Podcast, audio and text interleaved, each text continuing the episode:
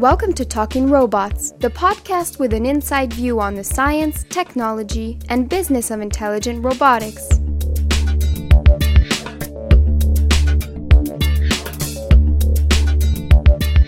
Hi, I'm Markus Waibel from the Laboratory of Intelligent Systems at the EPFL in Lausanne, Switzerland. In this Talking Robots episode, we'll be talking to Jun Tani, who's worked for the Sony Computer Science Lab and who's been a visiting associate professor at the University of Tokyo from 1997 to 2002. Since the year 2000, Jun Tani has been leading the Laboratory for Behavior and Dynamic Cognition at the Brain Science Institute at RIKEN, Tokyo. Jun Tani has studied robot learning using theoretical models of complex adaptive systems and neural networks for more than 15 years. His research interests include self consciousness and embodied cognition. Six years ago, he started neuroscience studies on behavior learning processes in real brains, using both human brain imaging and animal electrophysiology.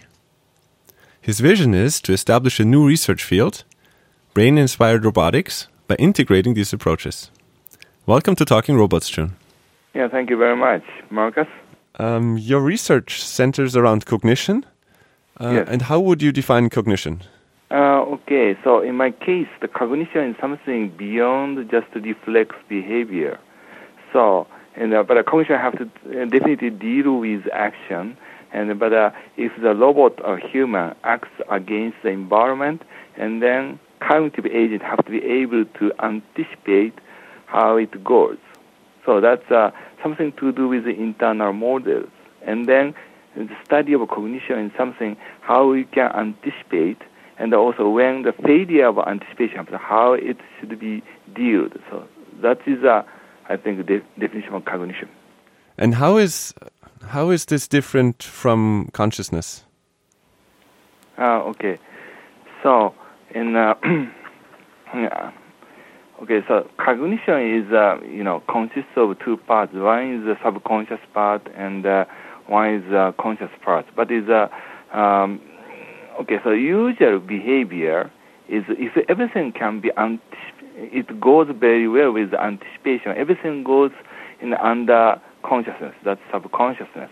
But when something unexpected event happens, then conscious process uh. So then to think about what is the reason why it, this happens. So that is conscious process. I see. And so you talked about two aspects of cognition, and you said it's uh, there's a subconscious aspect and a conscious aspect. Could you tell Yes. us a bit more about those two? Um, okay, so as I told you that uh, uh, when the behavior goes smoothly as anticipated, so then you want to notice actually you, you don't remember what happens while you are uh, acting. But if something strange or unexpected things happen, it becomes conscious. That is, uh, for example, if when you commute every day with taking the train, okay, so then uh, if you slip down, maybe by some accident, and in that accident you remember what happens today. But uh, if nothing happens, you never remember what happened, what I did during the train, because that is very normal. So it's very, you don't remember. It becomes a very unconscious process. And you have advocated uh, generalization and also prediction as two essential parts of cognition. Why are generalization and prediction so important? Okay, so that is a very interesting question. So, and uh, generalization. So, in uh, for the every skilled behavior, we need generalization. That is uh, because it's not rote learning, one-shot learning.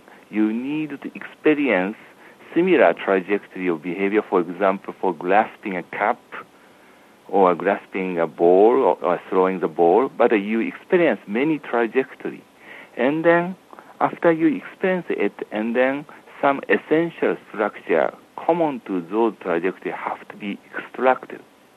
That is generalization process, and uh, it is said that such kind of process is done by the offline during sleep, and then this predictive learning, predicting sensory motor flow, but uh, that prediction function uh, can be consolidated through the gener- generalization learning uh, during the sleep. That is uh, what uh, we are assuming.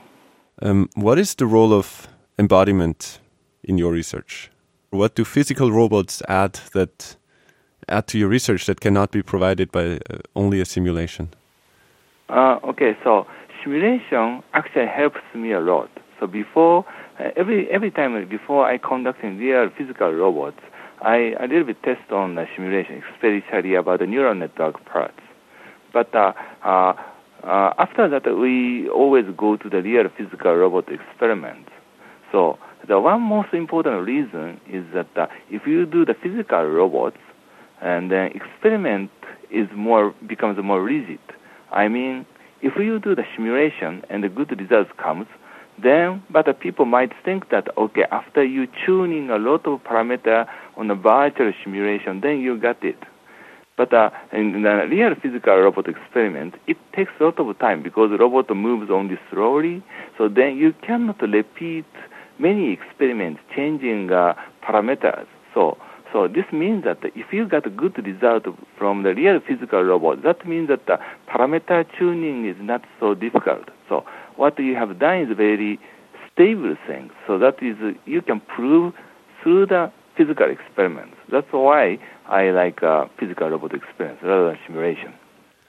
Um, you take a very broad approach to cognition in your research.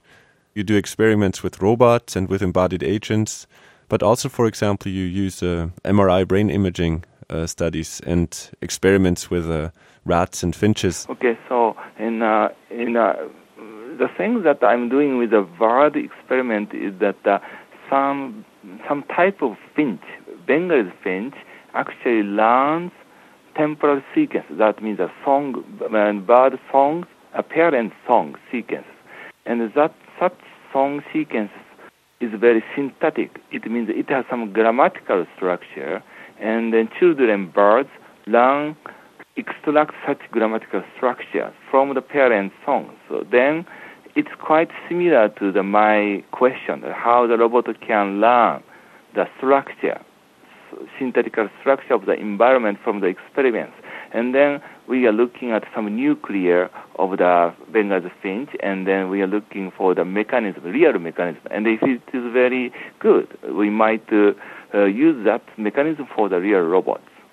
So, and fMRI also, we are looking at the anticipatory, anticipatory mechanism of the human, how human can anticipate complex sensory motor sequences, and then we are looking at uh, especially parietal cortex, those areas. So that is also very, you know, analogous to the robot uh, learning modeling, I think. So you talked about the grammatical structure in, in bird songs and looking for the essentials uh, again in, in, in this. So kind of having this internal model, this parallel here. Is this are these the two things, so generalization and prediction, that are important for cognition no matter at what level? Whether you talk about animals or humans or robots? I, I think, yeah, generalization is very, uh, first, generalization is very important because, you know, if you don't generalize and then you cannot uh, adapt to the variation of sensory situation.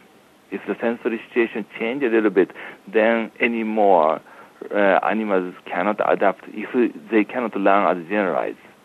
And also prediction or anticipation, I don't know how much, you know, and other than human have a anticipation mechanism, but um, actually bird looks like they have. And also some, uh, of course, monkey have. So some mammal, uh, especially mammals, they start to have anticipation. So I think that, uh, yeah, it's essential for mammal thing, mammal animals. So, what is the essential difference between human cognition on the one hand and animal cognition on the other hand? Okay, that is a very good question. And um, so recently, we are very much interested in like uh, meta level cognition. So that uh, is uh, whether there is meta level or not is a big difference. So what is a meta level? So for example, so so maybe assume that we go to the theater, film theater, and uh, watching a very uh, how do I say in a thriller thriller type film, you know, and then sometime in some uh, on the on, on the film, I mean somebody kills somebody, and then you shocked, but uh, you never scream, you never scream or stand up because your meta level cognition is telling you that this is so image is the same. So exactly you, you see the exact image, but is a meta level cognition saying that no, this is uh, uh, not real. This is a film. So and then oh uh, then I, uh, I I I don't need to scream so much, right? So and for and the other things is that uh, when you remember the some image, what you experienced before, but when you remember and then then the same image, you image you have you are having same image, but you can your meta level cognition say that this is not actual one, but what you have seen previously. I am remembering it. So this meta level switching things were real and not real. Those manipulations very important. Otherwise, everything confused. So, but uh, actually, some patients, like schizophrenia patients, do not have this kind of control. So this kind of control is sometimes broken. So, and um, I think is I'm very much interested in building schizophrenic robots. So that is uh, that will characterize some human characteristic, and then we can make a more make clear the explicit role of prefrontal for generating meta-level cognition. So Okay, so that is the difference between the animal without meta-level cognition and human with meta-level cognition. Let's talk a bit more about your robotic experiments.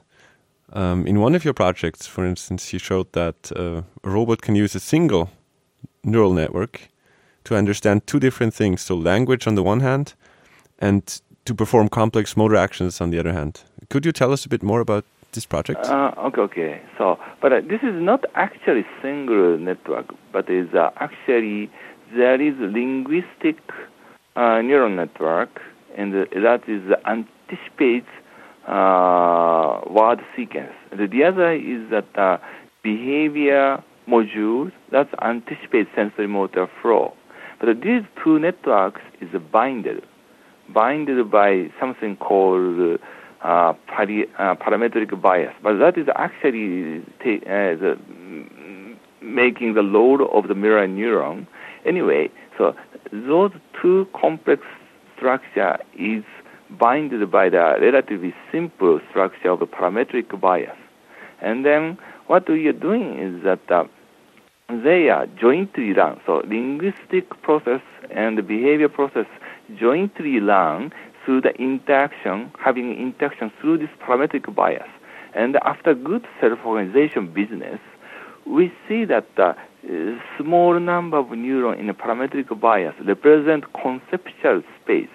For example, for the concept for the uh, hitting uh, left object, and then concept for the the uh, pointing to the uh, led object and those things. So, and the conceptual space is actually uh, something like uh, we got is two dimensional because every sentence is composed of the verb, so that is uh, pushing or approaching or pointing, and followed by the object nouns that is red, blue, green. So, and all three combinations possible for the linguistic thing. And, it, and then if the robot is told it's a, and pointing red and or pointing blue, the robot actually do that. So, but, so, but in order to be able to be in that way well generalized, some compositional structure have to be self-organized. But that's that kind of structure self-organized in that PB neuron. But through the interactive uh, interaction in a linguistic and behavior module, and as a result of self-organization, generalized structures appears. So that's uh, one of the recent research and uh, ex- exactly done by the, my student Sugita-kun. So you mentioned this robot is pointing at objects and throwing around objects. What does this robot look like? Uh, okay, so this time, uh, this time we use a very simple mobile robot, two-wheeled mobile robot, but uh, it has vision sensors, and then it has arms in order to hit or push, and then also there is uh, some uh, torque force sensor of feeling when you you know and pushing the object the, the arm can feel what kind of torque is coming. So the business is that the, for the behavior module is that the robot can anticipate when I push the arm, how the object moves, and also what kind of torque I feel. So that the robot can anticipate using by you know through the learning of the internal models. So this robot can learn internal models uh, through, through, the experience, yes. Through the experience, and you just said it can also anticipate things. But how can higher levels of of meaning and, for instance, how can ideas emerge from this approach? Uh, okay, so important thing is that uh, and uh, ver- and uh, and uh, word and, and uh, linguistic part it has some kind of to deal with the verb multiplied by the uh, object noun. So and then that topology is equivalent to the behavior topology. So the behavior is also something to do with uh, always it has should the robot have to attend attend attend to some object and then some behavior have to be acted on that object. So topology is the same. So then through the self-organization business, and then structure comes out. So this is very different from the uh, conventional AI approach. So AI approach is they put some kind of mechanism already, right? Like uh, manipulating symbols, those things.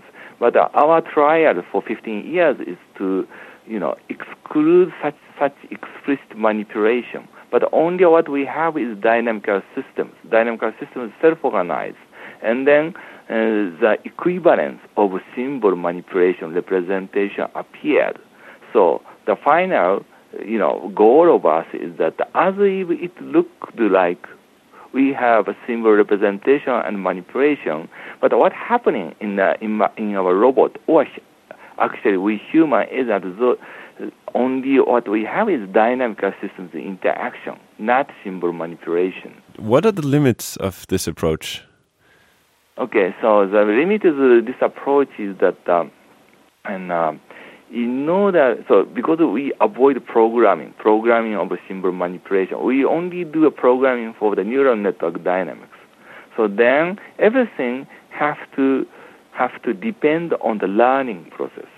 So and then and uh, recently uh, we try to scale the experiment a little bit about, uh, especially that the uh, linguistic behavior association learning. We try to, you know, scale something like uh, five times. Then we, what we found is that we needed something like uh, maybe 50, maybe 20 or 30 times more learning data is required.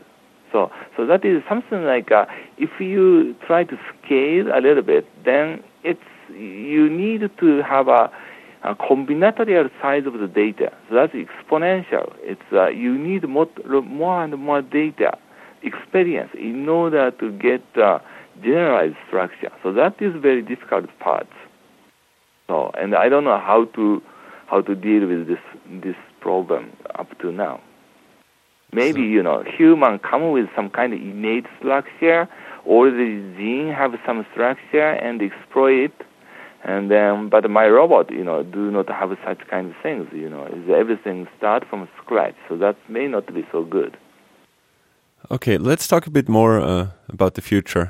Um, what are the big goals uh, in robot cognition for the next 20 years? For me, the big goal is that uh, I like to build some, uh, you know, psychological robots. That is, that robot can replicate or reconstruct what we have, what we have observed in a psychological sense. For example, you know, if the, it is said that you know, human have a good affordance or, or gestalt, then robots should have such kind of things.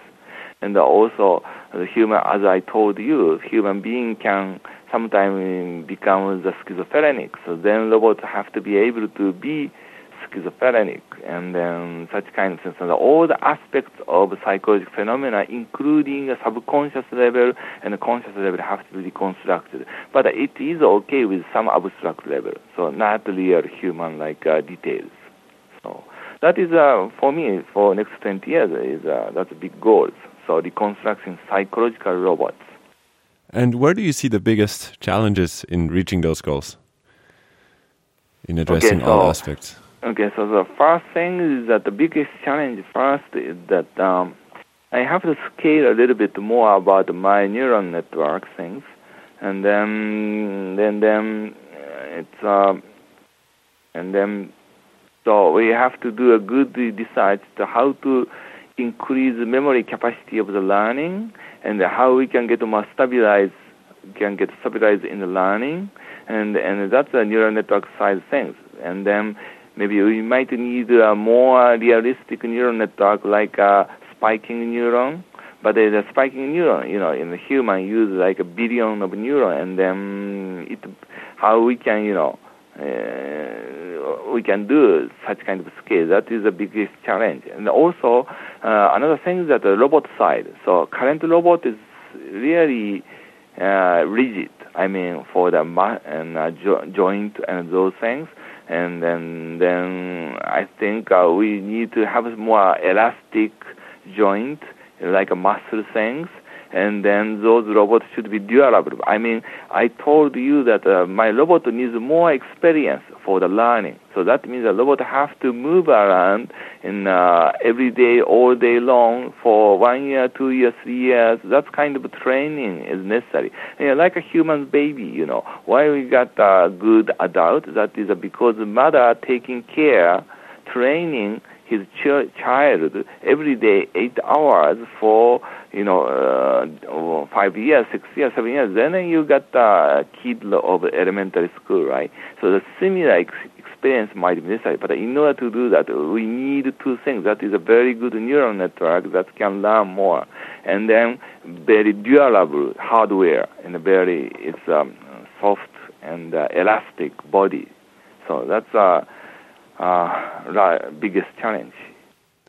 And in which fields in robotics in general now uh, do you see uh, the most promised? Do you see the biggest advances? I think, uh, and, uh, because I used to work with uh, um, uh, Sony, and Sony did a good trial with Aibo and QRIO, and they intended to introduce those robots in a, in a home, but it is uh, as a toy. So, and then they try to have a dense interaction between human and robots in everyday fashion.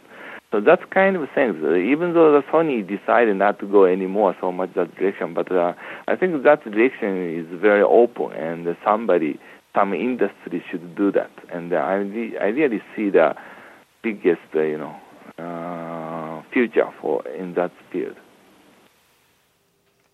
And if you think of the world uh, that we'll live in in 20 years, 20 years from now, uh, which field do you think in robotics will have had the, or will have the biggest impact in our lives? Yeah, that's a, as I told you, some kind of a pet robot and a, and a toy robot and those things, rather than you know, in uh, uh, the robot helping human, like uh, I don't know, it's um, yeah, I I think that toy robots or pet robots, those things, is, uh, I think, biggest things. And do you think it would be feasible to have robots that have the neural net structure that you explained today? Uh, and you will have to carry around your robot for, as you Um, said, a like a mother and child. I, I hope so. I hope so. And then because you know you cannot program everything, so and you need certain kind of complexity, and you cannot pro- program all the things. And then hope is that self-organization business, and then very good tool is the current neural networks. But uh, we know that the neural network still is unstable, so we need some technology or schema to stabilize that uh, uh, it can be trained by whatever people, you know, and uh, it doesn't crash. It uh, so that kind of thing is necessary. But as uh, yeah, I think we have I, we are hoping in that way. Thank you very much, Jun, for joining us here yeah, on thank Talking you, Robots. Markus. Yeah, thank you. This concludes this episode of Talking Robots with Jun Tani from the Brain Science Institute at Riken in Tokyo, Japan, about his research in robot cognition and robot consciousness. You can find related links and other information for this episode on our website. I'm Markus Waibel. Thanks for listening.